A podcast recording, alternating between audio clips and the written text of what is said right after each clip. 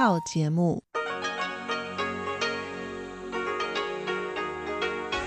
ที่นี่สถานีวิทยุเรดิโอไต้หวันอินเตอร์เนชันแนล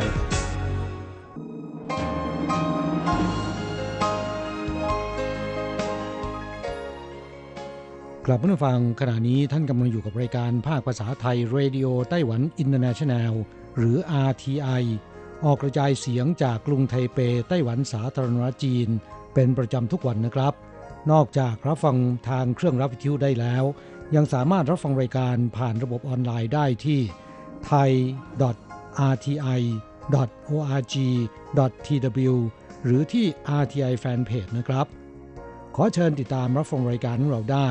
ตั้งแต่บัดนี้เป็นต้นไป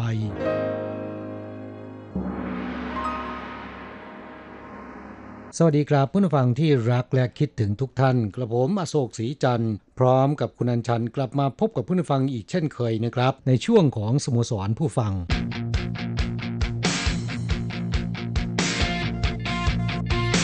ข่าวเด่นประเด็นร้อน เริ่มต้นรายการวันนี้ด้วยบรรยากาศหนาวเหน็บนะคะ ก็อยากจะถามเพื่อนฟังที่อยู่ในไต้หวันว่า หนาวกันบ้างไหมอืมครับสำหรับผมแล้วเนี่ยหนาวนะครับ แถมห้องอัดของเรานี่ปกติมันก็หนาวอยู่แล้วด้วยนะคะครับ เพราะว่าต้องเปิดแอร์เย็นนะฮะเพื่อจะยืดอายุการใช้งานของอุปกรณ์เครื่องไม้เครื่องมือในห้องส่งนะฮะค่ะ เพราะฉะนั้นแอร์เนี่ยเปิดตลอดนะครับ แต่ตอนนี้แอร์ขนาด 20 องศาเนี่ยถือว่าอุ่นแล้วนะ เพราะอากาศข้างนอกนั้นมีเพียงสี่ห้าองศาเท่านั้นนะครับ แต่นั่นเป็นอุณหภูมิที่วัดจากเครื่องวัดนะฮะ ถ้าเป็นอุณหภูมิที่ร่างกายของเรารู้สึกได้เนี่ยเช้าวันศุกร์แล้วก็วันเสาร์ที่ผ่านมานี้นะครับ อยู่ที่ประมาณศูนย์องศานะครับ หนาวกว่าลมหนาวลูกที่แล้วเสียอีก ทั้งนี้เนื่องจากว่ามีฝนปนมาด้วยนะครับ ก็ทำให้หนาวจับใจนะสำหรับบนภูเขาสูงนั้นก็มีหิมะตกนะคะ แล้วก็อ่าสำหรับลมหนาวระลอกนี้ที่พัดมาถึงเมื่อวันพฤหัสบดีที่ผ่านมาเนี่ยหอบไอ้น้ำมาเยอะนะคะ มีฝนตกก่อนที่ลมหนาวจะมาด้วย เพราะฉะนั้นเที่ยวนี้เนี่ยจึงรู้สึกว่าหนาวเป็นพิเศษ แม้มันได้บรรยากาศ หน้าหนาวของไต้หวันในสมัยเมื่อเกือบ 20 ปีที่แล้วจริง ๆ นะคะครับบรรยากาศแบบนี้ไม่ได้เจอมานานแล้วนะ ปีนี้หนาวกว่าทุกปีที่ผ่านมานะครับ ค่ะ และลมหนาวลูกนี้เนี่ยจะอ่อนกำลังลงในช่วงวันอาทิตย์นะคะ โดยเอ่อจะอุ่นขึ้นมาหน่อย แต่วันจันทร์ก็จะมีลมหนาวลูกใหม่มาอีกเอ่อซึ่งมันก็จะวนเวียนอยู่อย่างนี้ต่อไปจนกว่าจะหมดฤดูหนาวนะคะ ซึ่งก็คงจะเป็นประมาณปลายเดือนเมษายนค่ะ เพราะฉะนั้นในช่วงนี้เนี่ยเพื่อนฝั่งต้องรักษาสุขภาพร่างกายนะคะ แล้วก็ปกติเนี่ยต้องสวมใส่เสื้อผ้าให้อบอุ่น รักษาความอุ่นให้แก่ร่างกายนะคะครับและอย่าลืมสวมใส่หน้ากากด้วยนะฮะความจริงใส่หน้ากากในช่วงหน้าหนาวเนี่ยดีต่อสุขภาพนะคะ เพราะว่าอ่าจะได้ไม่สูดเอาลมหนาวเข้าสู่อ่าระบบทางเดินหายใจ ช่วยลดโอกาสที่จะป่วยเป็นโรคในระบบทางเดินหายใจได้ด้วย และอากาศหนาวๆแบบนี้ย้ำอีกครั้งหนึ่งนะคะเพื่อนผู้ฟังที่อยู่ในไต้หวันทั้งเพื่อนผู้ฟังที่เป็นเพศหญิงหรือเพศชายก็ตามเนี่ยให้ไปหาซื้อเสื้อซับในนะคะซึ่งก็มีขายกันทั่วไป แม้แต่ร้านสะดวกซื้อเซเว่นหรือว่าร้าน Family Mart ก็มีขายกันทุกร้านนะคะดิฉันไปแอบดูมาละ ขนาดว่าอย่างดีเนี่ยราคาประมาณ 400 เท่านั้นเองนะคะครับแบบทั่วไปก็ 200 ขึ้นไปมีแล้วนะครับเป็นเสื้อฮิตเทคนะไม่หนา แต่ว่าสามารถที่จะอ่ารักษาความอบอุ่นให้กับร่างกายของเราได้นะฮะใส่ไว้ข้างในนะคะแล้วใส่เสื้ออากันหนาวตัวอื่น หรือเสื้อแขนยาวธรรมดาเนี่ยทับไป ก็จะรู้สึกว่าทำให้ร่างกายอบอุ่นขึ้นมาทันทีค่ะ ครับแนะนำเคล็ดลับในการซื้อเสื้อซับในฮิตเทคเนี่ยนะครับ ต้องซื้อให้พอดีพอดีนะฮะอย่าซื้อตัวหลวมนะ อย่าซื้อตัวใหญ่นะคะ คือใส่ให้มันกระชับตัว แล้วท่านจะไม่กลัวอากาศที่หนาวเหน็บของไต้หวันอีกต่อไปค่ะแม่รู้สึกว่าเราแนะนำเสื้อซับในกันหลายรอบแล้วนะคะเพราะว่าครับเห็นว่ามันมีประโยชน์จริง ๆ ช่วยให้ร่างกายอบอุ่น แล้วก็สวมใส่แล้วมันไม่เถอะทะนะคะครับโดยเฉพาะอย่างยิ่งแรงงานไทยที่เพิ่งจะเดินทางเข้ามาทำงานที่ไต้หวันนะครับอ่าซึ่งหลายปีที่ผ่านมาอากาศไม่หนาวเหน็บขนาดนี้นะอาจจะทนความหนาวเหน็บไม่ได้ บางคนถึงขั้นจะขอลากลับประเทศไทย โอ้ ขนาดนั้นเลย เรื่องราวที่จะนำมาเล่าให้ฟังในวันนี้เป็นเรื่องราวของอาการเลี้ยงน้องหมาน้องแมวในไต้หวันนะครับ สื่ออังกฤษเนี่ยรายงานบอกว่า น้องหมาน้องแมวในไต้หวันมีจำนวนมากกว่า 3 ล้านตัวไปแล้วนะครับ มากกว่าประชากรเด็กอายุต่ำกว่า 15 ปีเสียอีกนะค่ะก็ทำให้ธุรกิจสัตว์เลี้ยงในไต้หวันเนี่ยเติบโตอย่างรวดเร็วนะครับ มูลค่ามากกว่า 30,000ล้านเหรียญไต้หวันแหมนะไปไหนก็เห็นแต่คนเลี้ยงหมาเลี้ยงแมว แต่ตามท้องตลาดตามถนนเนี่ยจะเจอคนเข็นสุนัขมากกว่านะค่ะอาจจะเป็นเพราะว่าแมวนั้นไม่ยอมไม่เข็นก็ได้นะค่ะอ่าอย่างที่เคยเล่าให้ฟังไปแล้วนะครับ ว่าชาวไต้หวันนิยมเลี้ยงสัตว์เลี้ยงตัวโปรดอย่างน้องหมาน้องแมวเป็นอย่างมากนะครับ ถึงขั้นเป็นสมาชิกในครอบครัวได้เลยทีเดียวอ่า หลายคนถือเป็นลูกรักนะครับ จึงมีคำเรียกรวมๆน้องหมาน้องแมวว่าเหมาเฉียวไหนะครับ หรือลูกที่มีขนเป็นเหตุให้ธุรกิจที่เกี่ยวกับสัตว์เลี้ยง ไม่ว่าจะอาหารสัตว์เครื่องใช้และคลินิกสัตว์เลี้ยง เจริญเติบโตอย่างรวดเร็วนะครับ สื่อต่างชาติจำนวนมาก รายงานเกี่ยวกับเรื่องนี้นะ อย่างล่าสุดเทเลกราฟสื่อดังของอังกฤษ รายงานโดยสัมภาษณ์ชาวอังกฤษรายหนึ่งที่ทำธุรกิจ แล้วก็พาครอบครัวมาพำนักอาศัยอยู่ในไทเป ซึ่งเป็นเจ้าของสุนัขพันธุ์ Shetland Sheepdog นะครับ เป็นสุนัขเลี้ยงแกะอ่าพันธุ์ Shetland นะฮะค่ะอายุ 4 เดือนเศษเขายอมรับว่ารู้สึกเขินเล็กน้อย เมื่อเข็นสัตว์เลี้ยงไปจับจ่ายซื้อของในห้าง แต่เมื่อเห็นคนไต้หวันจำนวนมากก็เข็นรถเข็นสัตว์เลี้ยงเต็มไปหมดทุกที่เช่นกันค่ะก็ทำให้ความเขินของเขาเนี่ยลดน้อยลงนะ มีเพื่อนว่างั้นเถอะ หนังสือพิมพ์เทเลกราฟรายงานว่า ธุรกิจเกี่ยวกับสัตว์เลี้ยงในไต้หวันเนี่ยคึกคักมาก เป็นภาพสะท้อนทั้งอัตราการเกิดของประชากรที่ลดลงอย่างน่าใจหาย จากการวิเคราะห์ข้อมูลนะครับ คาดว่าณสิ้นปี 2563 ที่ผ่านไป ทั่วไต้หวันมีสัตว์เลี้ยงกว่า 3 ล้านตัว ตัวเลขนี้นะครับมีจำนวนมากกว่าประชากรเด็กไต้หวันที่มีอายุต่ำกว่า 15 ปีเสียด้วยซ้ำโดยเฉพาะเจ้าของน้องหมาน้องแมว เพิ่มขึ้นอย่างรวดเร็วนะครับ ก็ทำให้ธุรกิจที่เกี่ยวกับสัตว์เลี้ยงเติบโตอย่างมาก จากข้อมูลของ Euro Monitor บริษัทวิจัยและสำรวจการตลาดระดับโลกนะครับ พบว่ามูลค่าการบริโภคสินค้าที่เกี่ยวกับสัตว์เลี้ยงในไต้หวันเนี่ยตั้งแต่ปี 2515 เป็นต้นมา เพิ่มขึ้นในอัตราเท่าตัวต่อเนื่องทุกปีนะครับ ค่าใช้จ่ายที่เจ้าของสัตว์เลี้ยง จับจ่ายเฉพาะอาหารสัตว์เลี้ยงอย่างเดียว สูงถึง 5.3 ล้านปอนด์ หรือประมาณ 19,900 ล้านเหรียญไต้หวัน ค่าใช้จ่ายเกี่ยวกับอุปกรณ์เครื่องใช้ของสัตว์เลี้ยง มีมูลค่ากึ่งหนึ่งของอาหารสัตว์รวมกันแล้วเนี่ยค่าใช้จ่ายที่เจ้าของสัตว์เลี้ยง จ่ายเพื่อซื้อสินค้าให้กับลูกที่มีขนของตน สูงถึง 30,000 ล้านเหรียญไต้หวันเลยทีเดียวสถิติของกระทรวงมหาดไทยในไต้หวันนะครับณเดือนมกราคมถึงเดือนพฤศจิกายนปีที่แล้ว 11 เดือนของปีที่แล้วนะครับมีเด็กเกิดใหม่1 7 147,702 คน อัตราการเกิดของสตรีไต้หวันในวัยเจริญพันธุ์อยู่ที่ 1.1 จัดเป็นตัวเลขต่ำสุดในโลกนะครับ สาเหตุก็มาจากค่าครองชีพในการเลี้ยงบุตร โดยเฉพาะหมวดบ้านอยู่อาศัยแพงขึ้นมากนะครับ หนุ่มสาวชาวไต้หวันแต่งงานน้อยลง หรือแต่งงานแล้วเนี่ยไม่อยากมีลูก มีคนจำนวนมากหันมาเลี้ยงน้องหมาหรือว่าน้องแมวกันนะ ค่ะ คือมันเป็นความนิยมอย่างหนึ่งนะคะ แล้วก็ความนิยมนี้เนี่ยก็มีมาเป็น10 10ปีแล้วนะคะ ครับแต่ว่าช่วง 3-4 ปีมานี้จะเพิ่มขึ้นอย่างรวดเร็วนะครับ ก็ทำให้ธุรกิจที่เกี่ยวข้องกับสุนัขและแมวนะคะทั้งอาหารสัตว์ เครื่องใช้ของสัตว์เลี้ยง หรือว่าร้านเสริมสวยของสัตว์เลี้ยง ก็ผุดขึ้นเยอะเลยทีเดียวนะคะถูกต้องครับ นอกจากที่กล่าวมาแล้วนะครับ มีอีกเรื่องหนึ่งที่เกี่ยวกับสัตว์เลี้ยง มาเล่าให้ฟังกันจากเรื่องนี้เราก็พอจะมองเห็นนะครับว่าคนไต้หวันเขาให้ความสำคัญกับสัตว์เลี้ยงขนาดไหนนะค่ะเกาโฉงเขาเปิดใช้สุสานสัตว์เลี้ยงแห่งแรกในสวนสาธารณะนะอัตราการเกิดของสัตว์เลี้ยงนี่อาจจะสูงกว่าเด็กเกิดใหม่ ก็ทำให้การดูแลสัตว์เลี้ยงอ่าได้รับความสำคัญมากขึ้นนะครับ ปีใหม่นี้เป็นต้นไปนครเกาโฉงเปิดใช้สุสานฝังเท่ากระดูกของสัตว์เลี้ยง ซึ่งอยู่ในสวนสาธารณะเป็นแห่งแรกของไต้หวัน สุสานสัตว์เลี้ยงแห่งนี้นะครับ มีต้นไม้สำหรับเป็นที่ฝังเท่ากระดูกของสัตว์เลี้ยง ที่ตายไปแล้วจุได้ประมาณ 3,500 ตัวนะครับ เมื่อสัตว์เลี้ยงเสียชีวิต เจ้าของสามารถนำไปเผา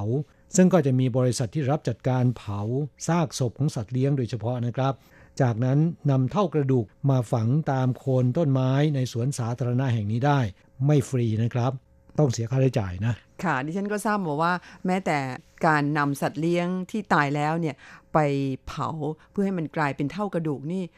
บริษัทที่รับเผาซากสัตว์เลี้ยงนี่ คิดเป็นกิโลนะคะคุณครับพิถีพิถันมากเลยทีเดียวนะ ค่ะ แล้วก็ไม่ถูกนะคะนี่ก็เป็นธุรกิจที่เกี่ยวข้องกับสัตว์เลี้ยงที่ผุดขึ้นในไต้หวันนะคะไม่ทราบว่าที่เมืองไทยมีสภาพการเป็นอย่างนี้หรือเปล่านะคะผมว่าในอนาคตอาจจะมีแนวโน้มนะค่ะ จากเรื่องสัตว์เลี้ยงตัวโปรดของคนไต้หวันแล้ว ดิฉันเปลี่ยนไปพูดถึงเรื่องสัตว์ป่ากันบ้างนะคะอันนี้เป็นความสำเร็จด้านการอนุรักษ์สัตว์ป่าของไต้หวันนะคะที่ล่าสุดเนี่ยในช่วงปลายปีนี้เขาเพิ่งนำออกมาเปิดเผย เพราะว่าสัตว์ที่จะนำมาเล่าให้ฟังที่เขามีการอนุรักษ์นี่ได้ชื่อว่าเป็นสมบัติล้ำค่าของไต้หวันเลยนะคะครับ กัวเป่านะฮะค่ะกัวเป่าหยีค่ะ เป็นปลาชนิดหนึ่งนะคะ มีชื่อว่าปลาแซลมอนไต้หวัน ก็คือเป็นแซลมอนชนิดหนึ่งนั่นเองนะคะครับภาษาจีนเรียกว่า ยิงควาเกาหวนกุยนะค่ะ คือเขาตั้งชื่อตามลักษณะของลายบนตัวปลานั่นเองนะคะปลาแซลมอนไต้หวันชนิดนี้เนี่ยพบที่ไต้หวันเท่านั้นนะคะ ได้ชื่อว่าเป็นสัตว์น้ำโบราณ ยุคน้ำแข็ง นี่เป็นสัตว์ดึกดำบรรพ์เลยทีเดียวนะ หลายหมื่นปีที่แล้วนะคะ มันเข้ามาอาศัยอยู่ในแม่น้ำบนเขาของไต้หวัน และยังมีชีวิตอยู่ตราบจนปัจจุบัน เพราะฉะนั้นมันจึงได้รับสมญานามว่าฟอสซิลที่มีชีวิตนะคะเดิมทีก็คงจะหลายหมื่นปีที่แล้ว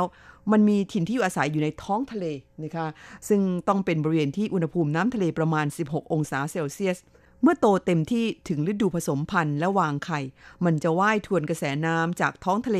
ขึ้นมาตามแม่น้ำลำธารนะคะ ขึ้นมาบนภูเขา คือแม่น้ำเนี่ยมันจะไหลลงทะเลใช่ไหมคะครับแต่ปลาชนิดนี้เมื่อมันโตแล้วมันจะว่ายทวนน้ำขึ้นมา ขึ้นมาตามแม่น้ำลำธารเพื่อมาวางไข่ใช่ไหมฮะมาผสมพันธุ์แล้วก็วางไข่นะคะหลังจากที่ลูกปลาออกจากไข่มาแล้ว เมื่อเริ่มโตขึ้นก็จะว่ายกลับลงทะเลไป อันนี้เป็นวงจรชีวิตของปลาแซลมอนไต้หวัน แต่ต่อมาเนี่ยเนื่องจากว่าเกิดภูเขาถล่มหรือว่าดินลงมาทับถมทางเดินแม่น้ำนะคะ ก็เลยมีบางส่วนที่กลายสภาพเป็นผืนแผ่นดิน จึงมีปลาแซลมอนที่มันว่ายกลับลงทะเลไม่ได้ มันก็เลยหลงเหลืออยู่ในแม่น้ำหรือว่าลำธารบนภูเขาของไต้หวัน โดยแหล่งที่พบปลาแซลมอนไต้หวันเนี่ยจะเป็นแม่น้ำลำธารบนภูเขา ที่เขตอุทยานแห่งชาติเฉวยป้า แถวภาคกลาง ต้องเป็นแม่น้ำที่ใสสะอาด อุณหภูมิน้ำจะต้องอยู่ที่ประมาณ 16-18 องศาเซลเซียส มันจึงจะมีชีวิตอยู่ได้ ต้องเย็นเจี๊ยบนะ ค่ะ ปลาชนิดนี้จะวางไข่ในช่วงเดือนตุลาคมถึงพฤศจิกายน แต่ละตัวจะออกไข่ประมาณ 2-300 ฟองกระนั้นก็ตามไม่ใช่ว่าทุกฟองมันจะกลายเป็นปลาได้หมด แล้วก็มีชีวิตอยู่นะคะ เนื่องจากว่าภูมิอากาศที่แปรเปลี่ยนไปอะบวกกับภาวะโลกร้อน แล้วก็แม่น้ำลำธารเนี่ยเริ่มมีมลพิษ มันไม่ใสสะอาดเหมือนเมื่อก่อน กราบรวมถึงศัตรูธรรมชาติด้วยนะฮะมีคนมาจับไปกินนะคะ แต่ว่าเดี๋ยวนี้นั้นมันกลายเป็นสัตว์อนุรักษ์แล้วนะคะทำให้ก่อนหน้านี้เมื่อประมาณ 30 ปีที่แล้วเนี่ยปลาแซลมอนไต้หวัน ต้องเผชิญกับวิกฤตใกล้สูญพันธุ์จากการสำรวจเหลืออยู่เพียง 200 กว่าตัวเท่านั้น ในปี 1989 ไต้หวันผ่านกฎหมายการอนุรักษ์สัตว์ป่า และจัดให้ปลาแซลมอนไต้หวันชนิดนี้เนี่ยเป็นสัตว์ป่าใกล้สูญพันธุ์นะคะต้องมีการอนุรักษ์พันธุ์เอาไว้ แล้วก็เป็นจุดเริ่มต้นของภารกิจการเพาะเลี้ยงแล้วก็ขยายพันธุ์ปลาแซลมอนไต้หวัน จนถึงปัจจุบันนี้ 30 ปีผ่านไปนะคะเมื่อปลายปีที่แล้วเนี่ยสำนักงานบริหารอุทยานแห่งชาติเสวยป้า ออกมาเปิดเผยว่าจากการสำรวจครั้งล่าสุดนะคะทั่วอุทยานแห่งชาติตามแม่น้ำลำธารพบว่าตอนนี้เนี่ยมีประมาณ 10,000 กว่าตัว อ้เพิ่มขึ้นเยอะเลยทีเดียวนะ ค่ะ ถือเป็นอีกหนึ่งความสำเร็จที่ยิ่งใหญ่ของภารกิจอนุรักษ์พันธุ์สัตว์ป่าของไต้หวันก็ว่าได้นะคะ ครับอ่าเพื่อนผู้ฟังที่อยากจะรู้เห็นหน้าค่าตาของปลาแซลมอนซากุระไต้หวันเนี่ยนะครับ ก็สามารถที่จะดูได้จากในเว็บของเรานะ ค่ะ เดี๋ยวจะเอาภาพของปลาชนิดนี้มาโชว์กันว่า สมบัติอันล้ำค่าแล้วก็ได้รับสมญานามว่าเป็นฟอสซิลที่มีชีวิตของไต้หวันเนี่ยนะคะหน้าตามันเป็นยังไงนะคะ ครับหรือเพื่อนผู้ฟังในไต้หวันที่นิยมเอ่อไปเดินป่า เห็นแม่น้ำลำธารก็พยายามส่องดู อาจจะมีปลาชนิดนี้อยู่ก็ได้นะ ต้องเป็นแม่น้ำบนภูเขาสูงๆหน่อยนะคะครับ แต่ต้องใสสะอาดถึงจะเป็นที่อยู่ของมันนะครับ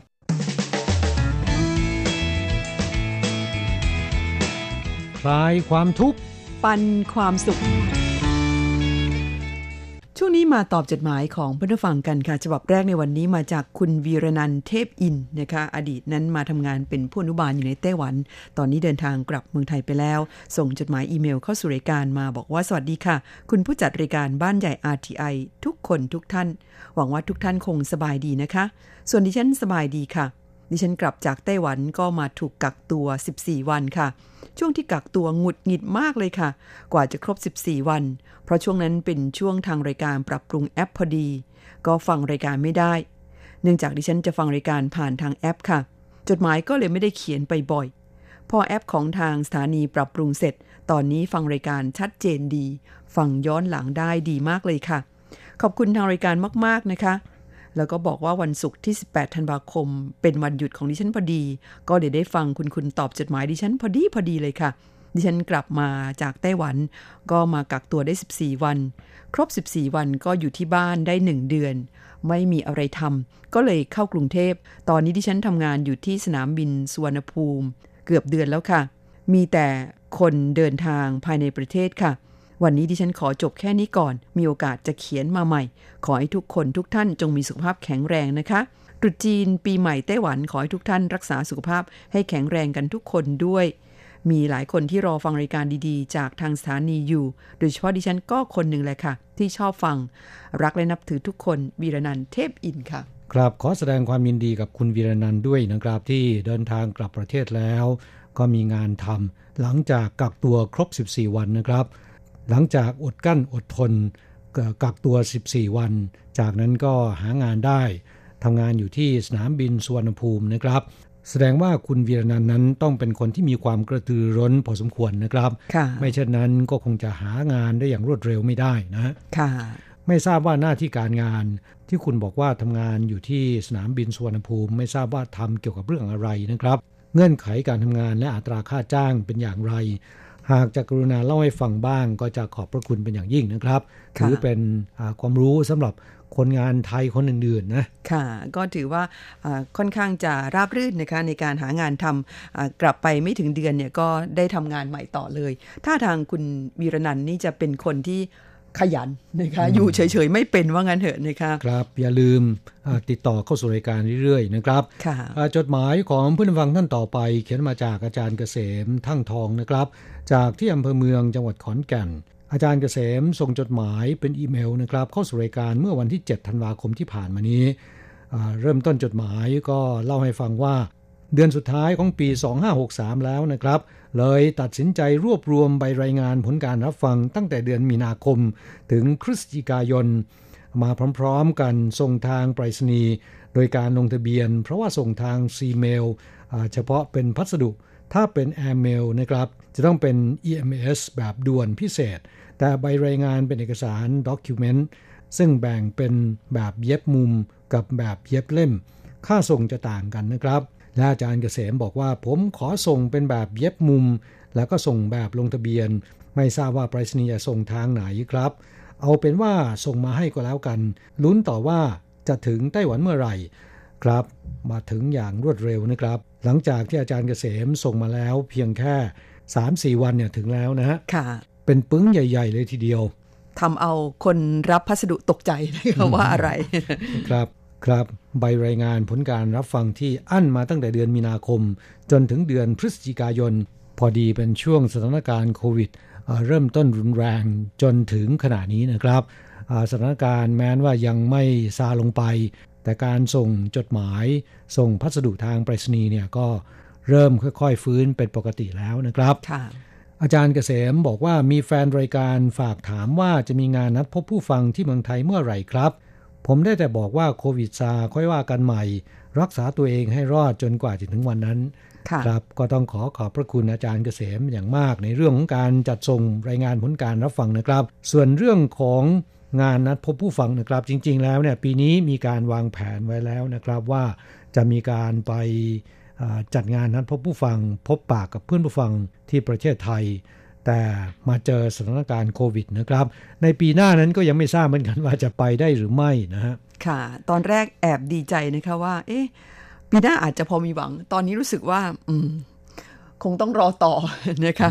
ครับนับวันสถานการณ์ก็ดูเหมือนว่าจะยิ่งรุนแรงมากขึ้นนะฮะค่ะ ก็ขอเอาใจช่วยนะคะ ไม่ว่าจะเป็นที่ประเทศไทยหรือในไต้หวันก็ตาม หรือแม้แต่ทั่วโลก ตอนนี้เนี่ยมันกลายเป็นว่าไม่เฉพาะประเทศเราดีนะคะ ประเทศข้างเคียงไม่ดีขึ้นนี่มันก็สุดท้ายก็ลามมาถึงเหมือนกันนะคะครับเรื่องของงานนั้นพบผู้ฟังเราอยากจะไปครับ แต่เอาเป็นว่าขอให้ผู้ฟังดูแลสุขภาพของตัวเองนะครับ และพวกเราผู้จัดก็จะดูแลรักษาสุขภาพของตัวเองให้ดี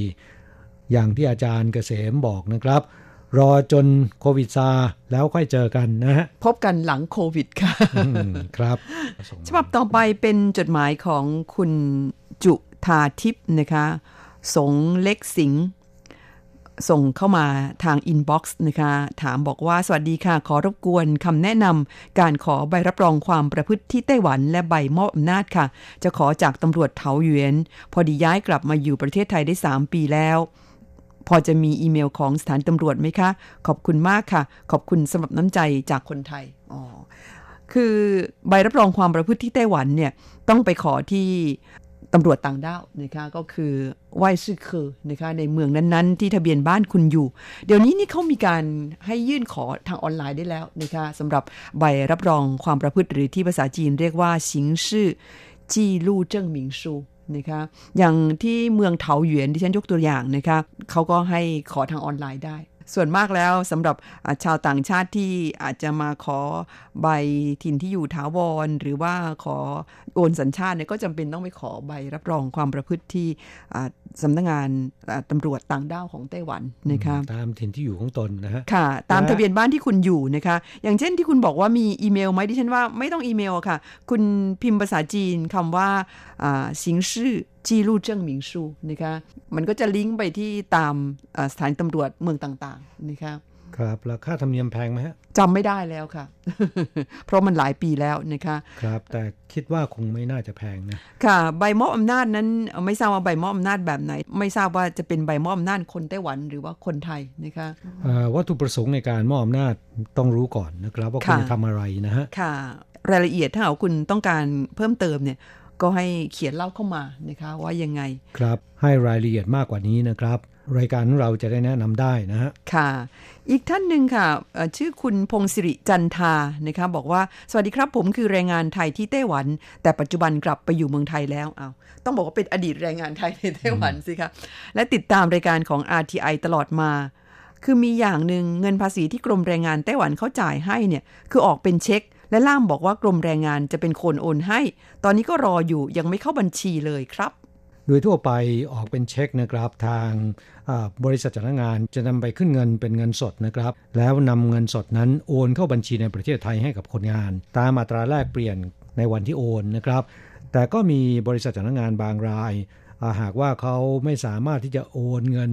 ให้กับคนงานคนนั้นได้ อย่างเช่น ไม่แน่ใจว่าบัญชีธนาคารจะถูกต้องหรือไม่ หรือว่าติดต่อกับตัวคนงานเองไม่ได้นะครับ ไม่สามารถยืนยันบัญชีได้เนี่ย เขาสามารถนำเอาเช็คไปส่งที่สำนักงงานแรงงานไทยได้ ทางสำนักงงานแรงงานไทยนำเอาเช็คจากธนาคารกลางของไต้หวันนะครับนำไปขึ้นเงินที่ธนาคารกรุงเทพ จากนั้นซื้อเป็นตั๋วแลกเงินธนาคารกรุงเทพ และนำเอาตั๋วแลกเงินนั้น ส่งกลับไปที่กระทรวงแรงงาน และส่งตามไปยังแรงงานจังหวัด ตามถิ่นที่อยู่ของคนงานไทยรายนั้นนะระยะเวลาในการดำเนินการเนี่ย ไปขึ้นเงินก่อน แล้วก็ซื้อเป็นตั๋วแลกเงิน แล้วส่งไปที่กระทรวงแรงงาน จากกระทรวงแรงงานไทย ส่งไปยังแรงงานจังหวัด ก็ใช้เวลาร่วมร่วม2เดือน โดยเฉพาะอย่างยิ่งช่วงสถานการณ์โควิด การส่งถุงเมทางอากาศเนี่ยนะครับ โดยสายการบินเนี่ยไม่ได้เป็นปกติเหมือนอย่างสมัยก่อนนะก็อาจจะทำให้ล่าช้ากว่าปกตินะครับ ตีซะว่า 2-3 เดือนก็แล้วกัน ค่ะไม่ทราบเพื่อนฟังท่านนี้รับฟังรายการอยู่หรือเปล่านะคะ เกี่ยวกับเรื่องเงินภาษีนั้นจริง ๆ แล้วก็เป็นเงินรายได้ที่เราควรจะได้รับนะคะครับแนะนำว่าเพื่อนผู้ฟังอดีตแรงงานไทยที่เดินทางกลับประเทศไปแล้วนะครับ หากว่าเงินภาษียังไม่ได้ หรือว่ามีข้อข้องใจอย่างไรแล้วแล้วก็ ติดต่อสอบถามไปยังที่สำนักงานแรงงานไทยได้นะครับ อย่างสำนักงานแรงงานไทยทั้งที่ไทเปและที่เกาสงเนี่ยเขาจะมีเฟซบุ๊กมีแฟนเพจนะครับ ส่งข้อความไปถามกันได้ใน inboxของแฟนเพจของสำนักงงานแรงงานทั้งที่ไทเปและที่เกาฉงได้นะฮะไม่จำเป็นต้องส่งเป็นจดหมายหรือว่าส่งเป็นแฟกซ์เหมือนอย่างสมัยก่อนนะ ค่ะ แล้วก็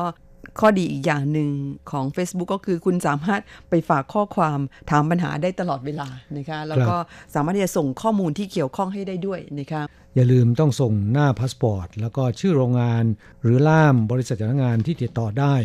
เพิ่มเติมไปด้วยนะครับ จะได้ลดระยะเวลาในการไปตรวจสอบของเจ้าหน้าที่สำนักงงานแรงงานไทยนะฮะค่ะ ฉบับต่อไปมาจากเพื่อนฟังอีกท่านหนึ่งนี่ก็เป็นแรงงานไทยเหมือนกันค่ะ บอกว่าชื่อคุณแอปเปิลเลมอนนะคะคงเป็นนามแฝง บอกว่ารบกวนสอบถามหน่อยครับ กรณีแรงงานไทยเจ็บป่วยไม่สบายเนี่ยทางบริษัทหรือโรงงานแจ้งให้เอเย่นต์หรือล่ามมารับตัวไปตรวจจำเป็นต้องเสียค่าบริการให้เอเย่นต์หรือล่ามอีกไหมครับ ทางแรงงานเขาเข้าใจว่าค่าบริการที่จ่ายไปแต่ละเดือน 1,500 ไม่ได้รวมค่าบริการนี้เข้าไปด้วยหรือครับ แล้วทำไมต้องมาจ่ายอีก เพราะว่าใช่ว่าทุกคนจะเจ็บป่วยกันทุกเดือน ค่ารักษาก็จ่ายเองอยู่แล้ว แต่เขาบอกว่าคิดค่าน้ำมันกับค่าบริการรับส่ง เจอแบบนี้ต้องทำยังไงดีครับ ครับแรงงานต่างชาติที่ทำงานอยู่ในไต้หวัน แต่ละเดือนจะเสียค่าบริการรายเดือนให้กับบริษัทจ้างงาน ซึ่งถือเป็นค่าดูแลความเป็นอยู่ของคนงานนะครับ เมื่อคนงานเจ็บไข้ได้ป่วย สามารถที่จะโทรศัพท์ เรียกหาบริษัทจ้างงาน ช่วยนำปาไปส่งที่โรงพยาบาลได้ ในอดีตเนี่ยไม่มีการเก็บค่าใช้จ่ายในส่วนนี้นะครับ แต่ 2-3 ปีมานี้เนื่องจากมีการแก้กฎหมาย ยกเลิกข้อบังคับให้คนงานต่างชาติเนี่ยต้องเดินทางกลับประเทศอย่างน้อยหนึ่งวัน หลังจากที่ทำงานครบ 3 ปีแล้วนะครับ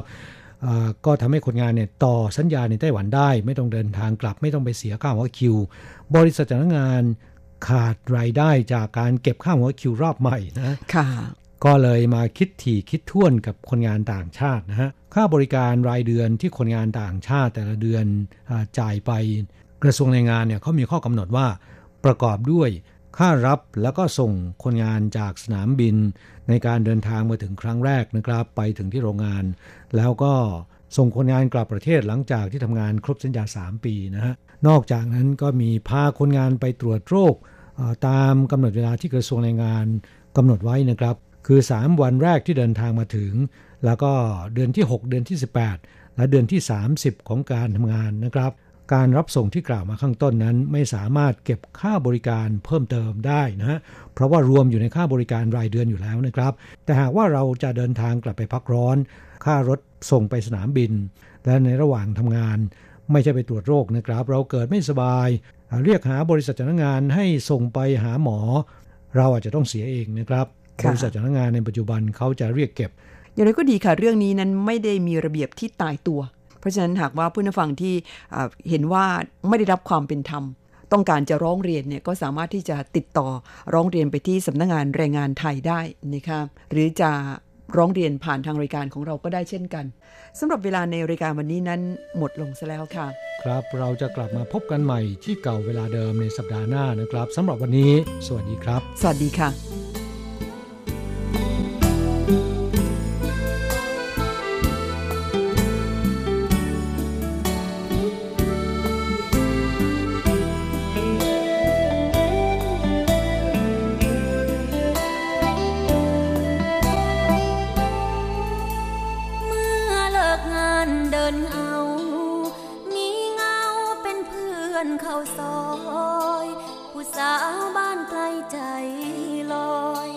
บ่มีคนคอยเคียงเงา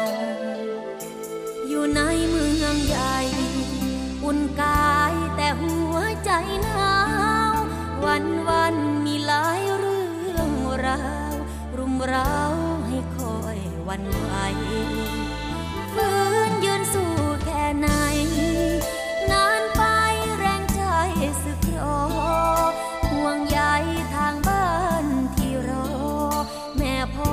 จะกลูกจังได้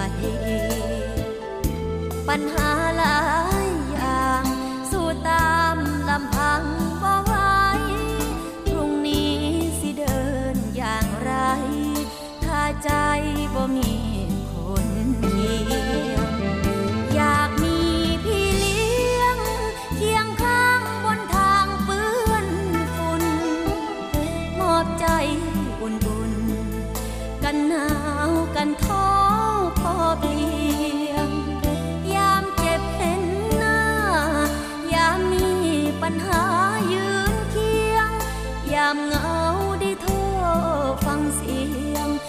เลี้ยงหัวใจทุก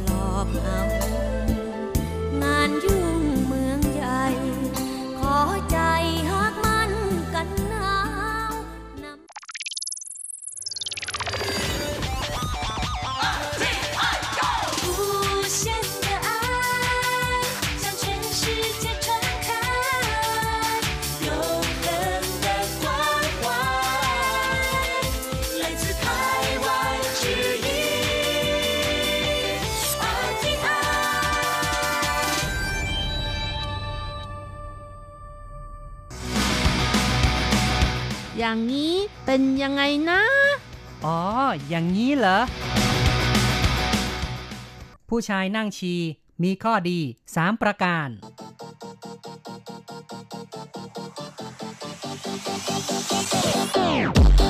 อย่างนี้คุณจะว่ายังไง คุณผู้ฟังที่รักครับ พบกันอีกแล้วใน อย่างนี้คุณจะว่ายังไงนะครับ ผมแสงชัยกิตติภูมิวงศ์ค่ะดิฉันรจรัตน์ยนต์สุวรรณค่ะ ครับ ในวันนี้เราจะมาคุยถึงเรื่องของการปัสสาวะเนาะนะครับ แต่ไม่ใช่เสียงอย่างนี้นะคะ ครับ ก็เป็นการพยายามเรียนแบบเสียงเนาะ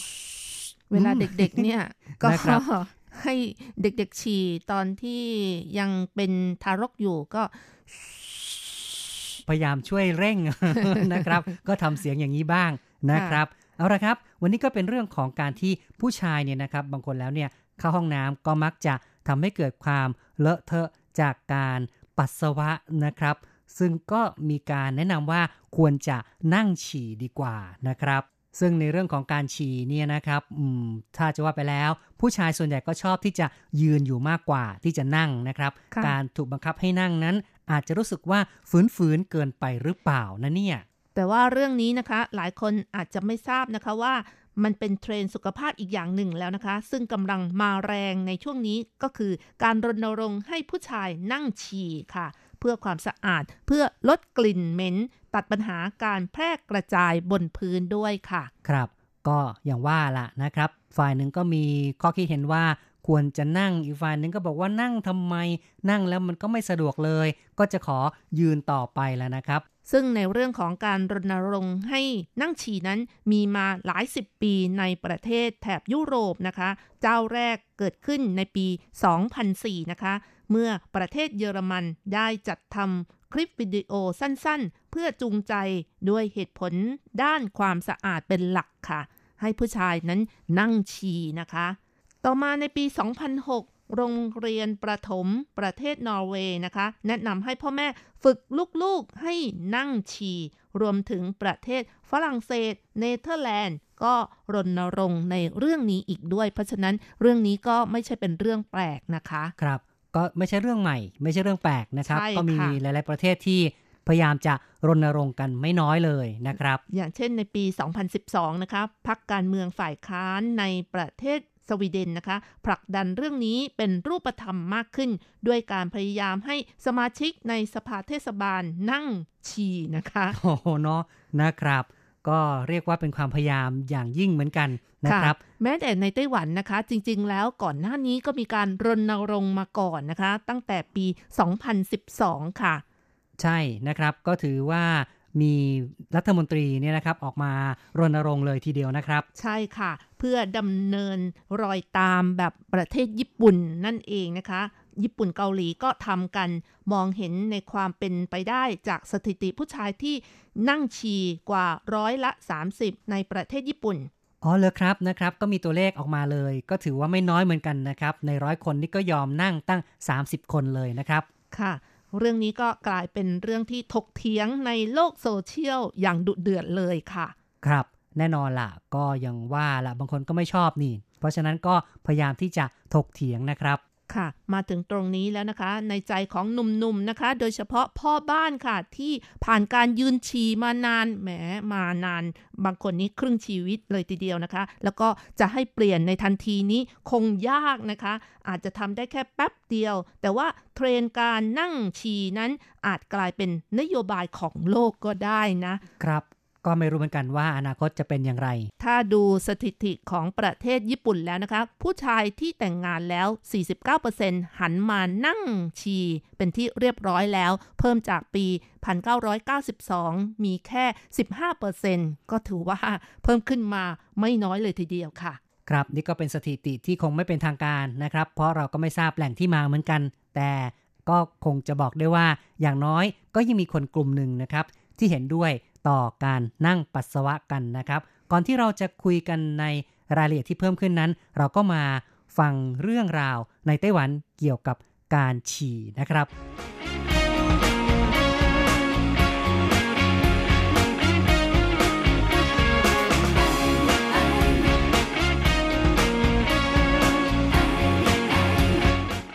โดยปกติผู้ชายมักจะยื่นแอนอกพึงพาย ปล่อยฉี่ด้วยความสบายใจ แต่การทำเช่นนี้ในบ้านอาจจะเกิดปัญหาถกเถียงกับแฟน หรือภรรยาเพราะทำให้ชักโครก สกปรกเลอะเทอะ มีกลิ่นเหม็น นายแพทย์เฉิงไวหมิง แผนกระบบทางเดินปัสสาวะในไต้หวันแนะนำว่า การนั่งฉี่มีข้อดี 3 ประการ ประการแรกทำให้กล้ามเนื้ออุ้งเชิงกรานผ่อนคลายมากกว่าตอนยืน ช่วยให้ฉี่ออกได้ง่ายขึ้น ผู้ที่มีปัญหาต่อมลูกหมากโต ถ้าหาที่หนุนรองเท้าให้สูงขึ้นอีกหน่อย จะฉี่ได้คล่องขึ้น แถมยังช่วยลดความเสี่ยงที่จะเกิดซีดในกระเพาะปัสสาวะ และอาการแทรกซ้อนต่างๆ อีกด้วย นอกจากนี้สำหรับผู้สูงอายุที่ไม่สามารถยืนฉี่นานๆได้ การนั่งฉี่ก็เป็นวิธีแก้ปัญหาที่ดีเยี่ยม ประการที่ 2 คือ การยืนฉี่มักจะเกิดความผิดพลาด น้ำพุ่งไม่ตรงเป้า น้ำแยกซ้าย เอียงซ้ายเอียงขวา การนั่งลงบนชักโครก จะช่วยแก้ปัญหาเหล่านี้ได้ ไม่ทำให้เกิดความสกปรกเลอะเทอะ ประการที่ 3 คือ ไม่ต้องยกฝานั่งรองก้นขึ้นขึ้นลงลงในยามที่ผู้หญิงเข้าห้องน้ำจะต้องวางฝารองก้นลงเมื่อผู้ชายเข้าห้องน้ำบางทีลืมยกขึ้น หรือยกขึ้นแล้วไม่ยกลง ทำให้เวลาผู้หญิงเข้าห้องน้ำอีกที อาจจะถูกดุว่าไม่วางฝารองก้นลง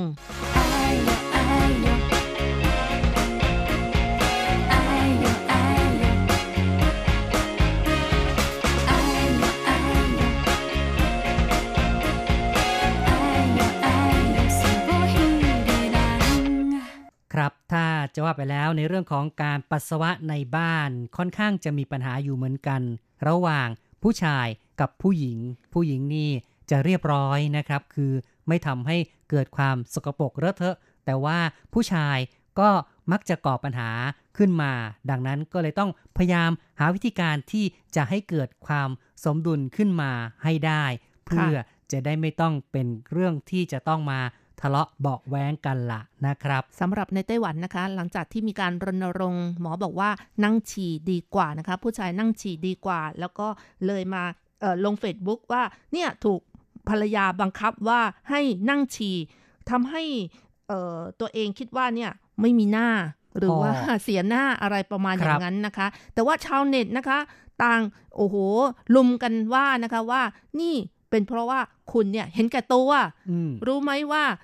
นั่งฉี่มันดีกว่า ยืนฉี่ทำให้สกปรกอืมครับอืมก็คงจะมีการถกเถียงกันบนโลกใช่โซเชียลค่ะไม่น้อยนะครับ บอกว่าเห็นแก่ตัวไม่รู้จักการเปลี่ยนแปลงอะไรอย่างนี้เป็นต้นนี่ก็เป็นนะคะคำพูดของกลุ่มที่สนับสนุนการนั่งนะครับ แต่เชื่อว่ากลุ่มที่ยังชอบยืนเนี่ยก็คงจะมีเหตุผลของตนเองต่อไปอยู่ดีนะครับ เรามาฟังความเห็นจากเพื่อนๆผู้ฟังกันนะครับ เริ่มจากการพูดคุยทางโทรศัพท์กับคุณ ออนอุมานะครับ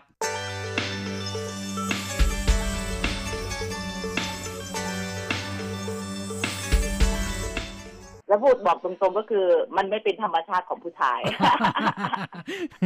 ไม่เห็ทานงที่ด้วดียทางที่ดีทางแก้ไขใช่ไหมคะคือก็คือเหมือนเดิมแต่ว่าให้ผู้ชายคือคำว่า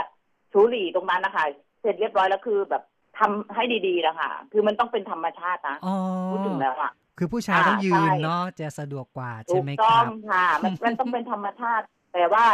ตรงทางที่ดีนั่นคือให้ชูหลีเวลาเสร็จแล้วคือให้ทำความสะอาดตัวเองนะคะคือออเราไม่ต้องให้มันกระเด็นกระเด็นอะไรอย่างเงี้ยนะคะอืมใช่ค่ะ แล้วก็เหมือนเหมันกับว่าโถมันจะมีที่ที่รองนั่งใช่ไหมคะอืมก็เวลานั้นก็เอาเอาที่รองนั่งขึ้น เสร็จแล้วก็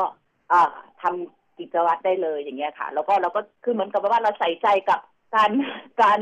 อ่าอะไรล่ะปลดทุกข์ของเราหน่อยนึงไม่ใช่แบบว่า ผู้ชายบางคนเป็นเหมือนกับประมาณว่าบางคนนะคะเหมือนประมาณว่าสวยเตี้ยนอะอ๋อเรียราดทำไมถึงมีกลิ่นเหม็นอืมใช่เพราะว่าคือเขาไม่รู้จักเขาไม่รู้จักที่จะอ่าดูแลตรงนั้นนะคะอ่าไม่เหมือนผู้หญิงผู้หญิงเราจะรู้จักดูแลนะใช่ดูแลตรงนั้นว่าเออที่ออกจากห้องน้ำอ้อกดหรือยังอะไรอย่างเงี้ยอ้ออะไรอย่างเงี้ยจะประมาณนี้ผู้หญิงแต่ว่าผู้ชายคือเขาจะไม่รู้จักตรงนั้นอืมสรุปแล้วคือ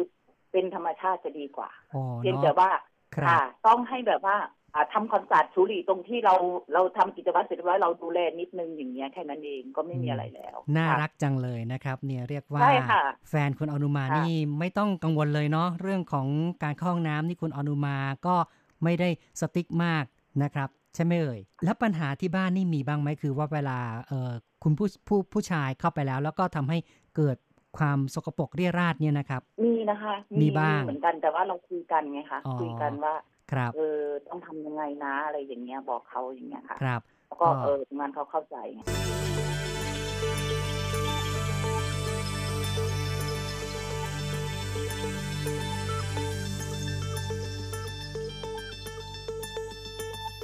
จบไปครับการแสดงความเห็นจากคุณออนอุมา ซึ่งเธอก็น่ารักมากเลย ยอมรับการที่ผู้ชายจะยืนในบ้านเนี่ยก็ไม่ว่าอะไร แต่อย่างไรก็ตามนะครับ ก็ต้องรับผิดชอบคือจะต้องทำให้สะอาดด้วยนะครับ โอ้ถ้าเป็นอย่างนี้นะคะ ก็นั่งฉี่ไปเลยค่ะ จะได้ไม่เลอะเทอะแล้วก็ไม่ต้องมาขัดห้องน้ำด้วยอืมไม่งั้นถูกบังคับให้ขัดห้องน้ำใช่ไหมคะ เธอก็ไม่ได้บอกถึงขนาดนั้นล่ะนะครับ แต่อย่างที่ฟังมานี่ก็เหมือนกับว่าจะสื่อสารกันรู้เรื่องนะครับค่ะซึ่งทางฝ่ายผู้ชายนั้นก็พยายามระมัดระวัง แล้วก็คงจะไม่ได้ทำให้มีความเลอะเทอะนะครับ คุณอนุมาก็เลยรู้สึกว่าไม่ได้ลำบากใจแต่อย่างไรล่ะนะครับ อันนี้ก็ให้ข้อคิดสำหรับผู้หญิงนะคะ ผู้หญิงที่จะแต่งงานกับผู้ชาย แล้วก็ ตกลงปรงใจแล้วก็ต้องมีการตกลงกันก่อนนะคะว่า อืม แต่งงานเข้ามาแล้ว เธอต้องนั่งฉี่นะ โอ้เป็นเงื่อนไขเลยค่ะนะครับ ก็จะได้ปรับตัวตั้งแต่แรกเลย ไม่ใช่ว่าโอ้โหตอนแรกเข้ามาก็ยืนฉี่นะคะเลอะเลอะเทอะเทอะก็ไม่ว่ากัน แต่พอทำความสะอาดไปนานแล้วโอ้โหเกิดความโมโหนะคะ แล้วเคยเอามาบังคับทีหลังอันนี้ก็ยากเหมือนกันเนาะใช่นี่เป็นเรื่องของการที่จะใช้ชีวิตคู่กันนี่ก็ต้องพยายามปรับตัวเข้าหากันด้วยนะครับ เอาละครับ เราก็มาดูความเห็นอื่นๆนะครับ มาดูกันต่อที่ทาง Facebook ก็แล้วกันนะครับ ค่ะเราก็มีคำถามไปนะคะว่าคุณเห็นด้วยหรือไม่ คุณจะนั่งฉี่หรือจะยืนฉี่กันนะคะ คุณผู้ฟังก็ตอบกันมาไม่น้อยเลยทีเดียว คุณอิทธิกรนะคะ ก็เขียนมาบอกว่า เห็นด้วยกับเหตุผลที่นายแพทย์เฉิงกล่าวข้างต้นครับครับอืมก็นนี้คือเห็นด้วยกับการนั่งนะครับใช่ค่ะ คุณอนันต์ศรีละวุฒินะคะบอกว่า ยืนสะดวกกว่า ผมจะยืนอืมนี่ก็แหละ คนที่บอกว่าจะยืน ก็จะยืนล่ะนะครับอ๋อ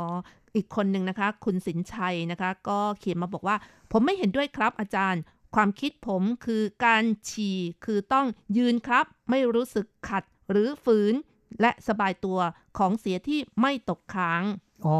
ครับ ก็รู้สึกว่าจะสะดวกกว่านะครับ อืม อันนี้คงจะแล้วแต่คนจริง ๆ เลยนะครับ บางคนก็บอกว่านั่งแหละนั่งได้ อีกคนก็บอกว่ายืนดีกว่า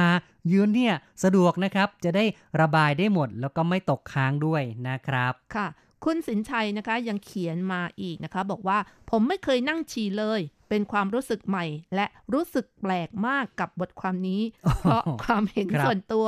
ตามหลักธรรมชาติ มอบงวงช้างน้อยมาให้บุรุษให้ใช้งานในการยืนฉี่ ผมว่าปัสสาวะมันออกได้สุดและหมดทุกหยดได้ดีกว่านั่งนะครับ อืม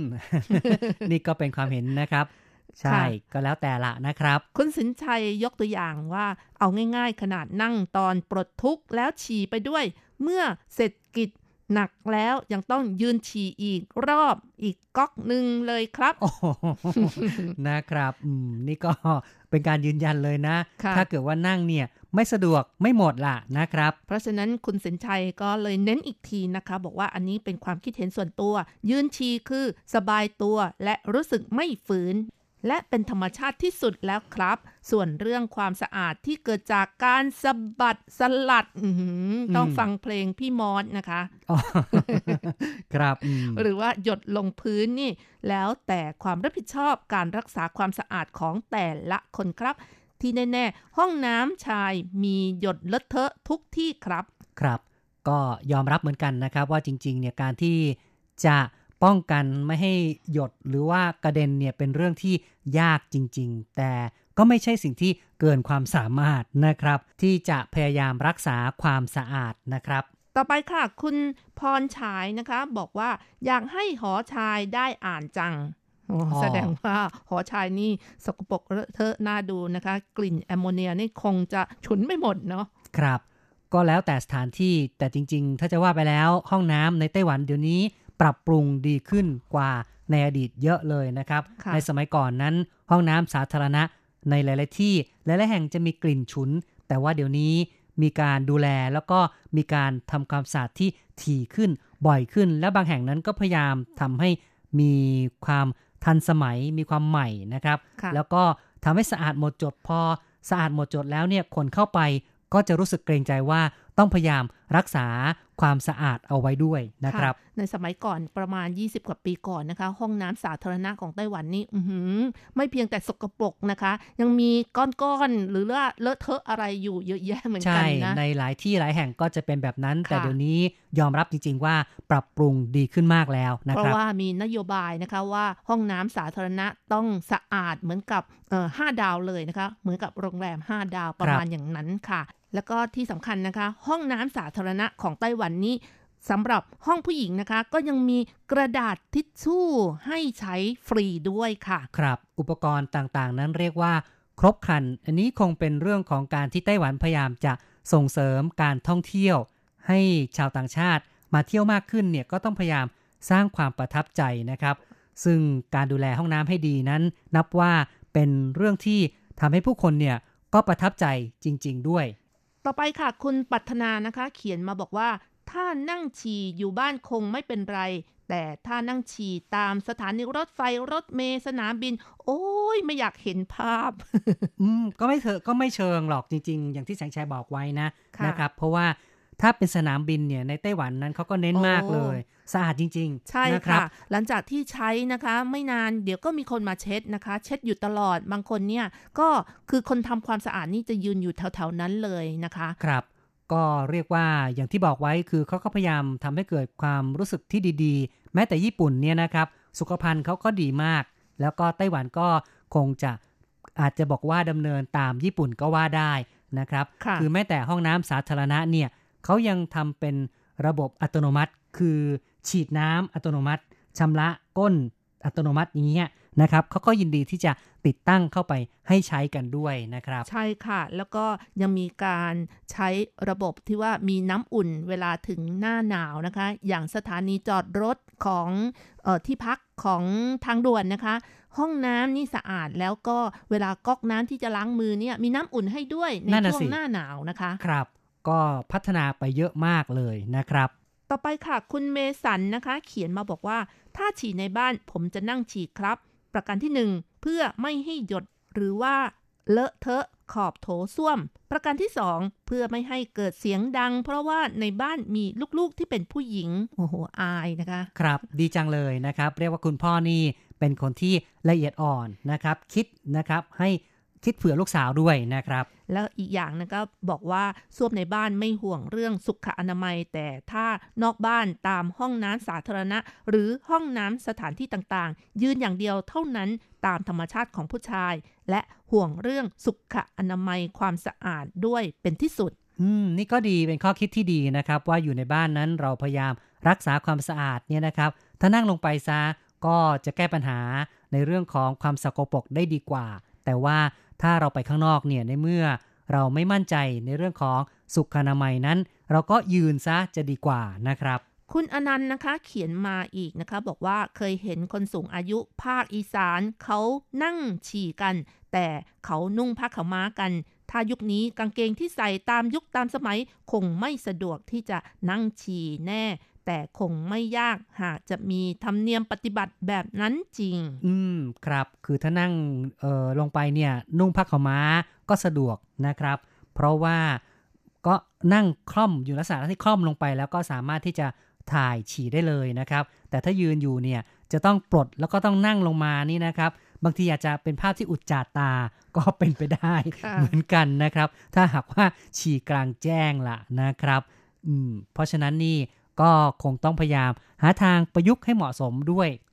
คุณเทียนหุยนะคะ เขียนมาบอกว่าบ้านนี้มีผู้ชายสามคนบอกให้เขานั่งฉี่ตลอด แต่ก็ไม่ยอมนั่ง แสดงว่าเกิดความเคยชินเนาะใช่ผู้ชายในบ้านเขาไม่ชินน่ะนะครับค่ะก็ไม่รู้ว่ามีปัญหาในเรื่องของความเลอะเทอะสกปรกกันหรือเปล่าเนาะ ต่อไปค่ะ คุณวุฒิชัยนะคะ เขียนมาบอกว่า ผมอยู่ในบ้านจะนั่งทุกครั้งเลยครับ ครับ ก็เป็นตัวอย่างที่ดีนะครับ ก็แสดงว่าเวลาออกไปข้างนอกอาจจะยืนฉี่เพื่อความสะดวกนะคะครับต่อไปค่ะ เราก็มาฟังความคิดเห็นคุณผู้ฟังทางอีเมลกันบ้างค่ะ เริ่มกันที่คุณนภาอัตมกุลศรีนะคะ เขียนมาบอกว่า เรื่องฉี่ก็มีปัญหาเหมือนกันนะคะ ก็จริงอย่างที่คุณหมอบอกเห็นด้วยกับคุณหมอค่ะอ๋อเห็นด้วยที่นั่งนะนะครับคุณชัยนรงค์สุจิรพรนะคะ เขียนมาบอกว่า ถ้าเอาความสะดวกเป็นหลัก ถ้ายืนน่าจะเหมาะสมกว่า แต่เห็นด้วยกับเฉพาะข้อแรกที่ว่าถ้านั่งฉี่เป็นวิธีที่ผ่อนคลายมากกว่าท่ายืนครับ ครับ ก็ลองทดลองดูก็แล้วกันเนาะคุณผู้ชายทั้งหลายว่า ยืนกับนั่งนี่แบบไหนดีกว่ากันนะครับ เขาก็บอกว่าคนที่มีปัญหาโรคต่อมลูกหมากโตนะคะ ควรจะนั่งฉี่จะได้ฉี่สุด ได้มากกว่า แต่ว่าไม่ใช่ว่ามีโรคต่อมลูกหมากโตแล้วก็ไม่ไปหาหมอนะคะอืมเอานั่งฉี่อย่างเดียวก็ไม่ได้ โดยเฉพาะถ้ายังอายุยังน้อยอยู่นะคะ เพราะว่าโรคต่อมลูกหมากโตมักจะเกิดกับผู้ชายที่อายุมากกว่า 50 ปีขึ้นไปค่ะ ครับ เพราะฉะนั้นก็คงต้องปรึกษาแพทย์ล่ะถ้าเกิดว่าฉี่ขัดหรือว่าฉี่ไม่ออกนะครับ อาจารย์เกษมทั้งทองนะคะ เขียนมาบอกว่า ผมยืนฉี่มาตลอด 65 ปีแล้ว นี่เป็นสายยืนนะครับ ก็ไม่ค่อยถนัดนะคะ ในเรื่องสายนั่งนะคะ บอกว่าเคยนั่งฉี่เมื่อตอนบวชเป็นพระเท่านั้น เพราะนุ่งสบงไม่สะดวกที่จะยืนฉี่และพระพี่เลี้ยงบอกว่า การยืนฉี่ผิดวินัยของพระสงฆ์ด้วย ใช่ เพราะฉะนั้นอันนี้ก็เป็นการยืนยันอย่างหนึ่งว่า การนั่งเนี่ย ก็เป็นเรื่องที่น่าจะกระทำแม้แต่พระสงฆ์ก็ยังต้องนั่งเลยนะครับหากว่าไม่นั่งก็จะเป็นการผิดวินัยของสงฆ์ซะด้วยซ้ำไปนะครับ เพราะฉะนั้นถ้าคุณผู้ชายจะนั่งก็ไม่ต้องอายนะครับ แล้วไม่ต้องถือว่าเป็นเรื่องที่ไร้เกียรติไร้ศักดิ์ศรีใช่ค่ะนะไม่ครัใช่บเป็นเรื่องแปลกเลยนะคะครับ อาจารย์ก็ยังเล่าให้ฟังอีกนะคะ บอกว่าเวลาเดินทางไกล จะแวะข้างทางเพื่อยิงกระต่าย ตอนเป็นเด็กจะแข่งกันว่าใครจะยิงไกลกว่ากัน นั่นน่ะสิ ก็เป็นเรื่องเด็กๆ ที่เล่นกันนะครับ ค่ะ เขาบอกว่าผู้ชายนี่ เวลายิงนี่ไกลที่สุดประมาณ 1.5 เมตรนะคะโอ้โหไม่ทราบว่าคุณสังชัยเคยทดลองหรือเปล่าแม่ไม่เคยวัดนะครับ อันนี้เขาว่ากันนะคะ ตามสถิติที่เขาเคยวัดกันด้วยนะคะอ๋อเพราะฉะนั้นใครเก่งเก่งกว่า 1.5 นี่ ช่วยมาบอกหน่อยเนาะจะได้ลบสถิติค่ะนะครับ อาจารย์บอกว่าสุขาชายตามห้างหรือตามปั๊มนะคะ จะมีฉี่ที่เป็นโถติดผนัง จะให้นั่งฉี่คงทำได้ลำบาก ขอเป็นเอาว่าสะดวกก็แล้วกัน และข้อดี 3 ประการ ก็ถือว่าเป็นความรู้เพิ่มเติม อืม สะดวกใครสะดวกคนนั้นล่ะนะครับ อันนี้คงไม่มีอะไรที่เป็นหลักเกณฑ์ตายตัวนะครับ ค่ะ ไม่ทำให้คุณแม่บ้านเดือดร้อนก็แล้วดีกันที่สุดเนาะใช่นะครับ ก็คือต้องระมัดระวังว่า อย่าให้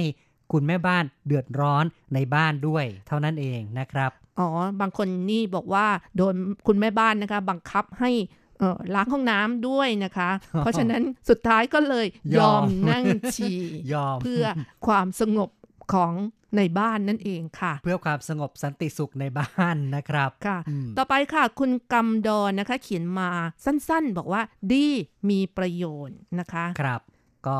เราก็ดีใจที่คุณชอบนะครับ สิ่งที่เรานำเสนอให้ฟังนะครับ อาจารย์โกเมน พัทรสิทธิกุลชัยนะคะ เขียนมาบอกว่า จากบทความการยืนฉี่และการนั่งฉี่การนั่งฉี่ผมคิดว่าเป็นทางเลือกที่ดีสำหรับในบ้านที่มีปัญหาเรื่องกลิ่น จากฉี่ที่กระเด็น บ้านผมก็มีปัญหา เพราะลูกชายยืนฉี่กระเด็นเลอะเทอะไปหมด ส่งกลิ่นเหม็นตลอด ดังนั้นการได้นั่งฉี่จะไม่เกิดปัญหากลิ่นที่กระจายอยู่ข้างๆ ชักโครกเลยอ๋อนะครับ เพราะฉะนั้นคุณโกเมนก็เห็นด้วยเหมือนกันว่าน่าจะแก้ปัญหาได้ถ้าหากว่าผู้ชายนั่งฉี่นะครับค่ะ จริงๆ แล้วฉี่นี่ถ้าผ่านไปสักวันหนึ่งนี่เหม็นจริง ๆ นะคะ กลิ่นแอมโมเนียที่มันหมักหมมนะคะ เหม็นมากๆเลยค่ะ เพราะฉะนั้นก็ต้องช่วยกันรักษาความสะอาดนั่นเองค่ะ ไม่ต้องรอเป็นวันหรอกจริง ๆ นะครับ แค่ออกมาปุ๊บก็มีกลิ่นแล้วนะครับ แต่อย่างว่าแหละคือ ถ้าเวลายิ่งผ่านไปนานขึ้น กลิ่นก็จะยิ่งทวีความรุนแรงมากขึ้นตามไปด้วยล่ะนะครับ เพราะฉะนั้นก็ช่วยๆกันรักษาความสะอาดกันหน่อยเถอะนะครับ จะได้ไม่เกิดสงครามในบ้านนะครับ บ้านจะได้สงบสุขด้วยล่ะ คุณผู้ฟังครับในวันนี้เราก็พูดกันถึงเรื่องของการรักษา ความสะอาดในบ้าน ด้วยการที่ผู้ชายนั้นจะต้องเสียสละยืนบ้างเออไม่ใช่เสียสละการยืนนะครับ ลดตัวลงมานั่งซะจะได้แก้ปัญหากันได้นะครับ และที่สำคัญก็คือว่าถ้าปวดฉี่ปวดปัสสาวะนั้นก็อย่าได้กลั้นเอาไว้เลยนะครับ เพราะว่าการกลั้นปัสสาวะก็อาจจะทำให้เกิดโรคต่างๆ ขึ้นมาได้เหมือนกันนะครับ โดยเฉพาะในเรื่องของโรคเกี่ยวกับไตบ้างนะครับ โรคเกี่ยวกับระบบไต เรื่องของเอ่ออาจจะทำให้เกิดการอักเสบขึ้นมาทำนองนี้เป็นต้นนะครับ เพราะฉะนั้นก็ไม่ต้องไปกลั้นกันไว้ ปวดฉี่ก็ฉี่กันได้ แต่อย่าทำให้เกิดความสกปรกนะครับค่ะมาถึงช่วงท้ายของรายการแล้วนะคะ เราก็มาเพลินเพลง เพราะๆกันดีกว่าค่ะ ในเพลงที่ชื่อว่า จุ้ยเมยเตอร์สือเคอร์เวลาที่งดงามที่สุดนะคะ จากการขับร้องของอูป่ายค่ะ หลังจากที่ฟังเพลงกันแล้ว เราสองคนพร้อมทั้งผู้จัดทำรายการก็ต้องขออำลาไปชั่วคราวก่อน อย่าลืมกลับมาพบกันใหม่ในครั้งต่อไปนะคะ สวัสดีค่ะ สวัสดีครับ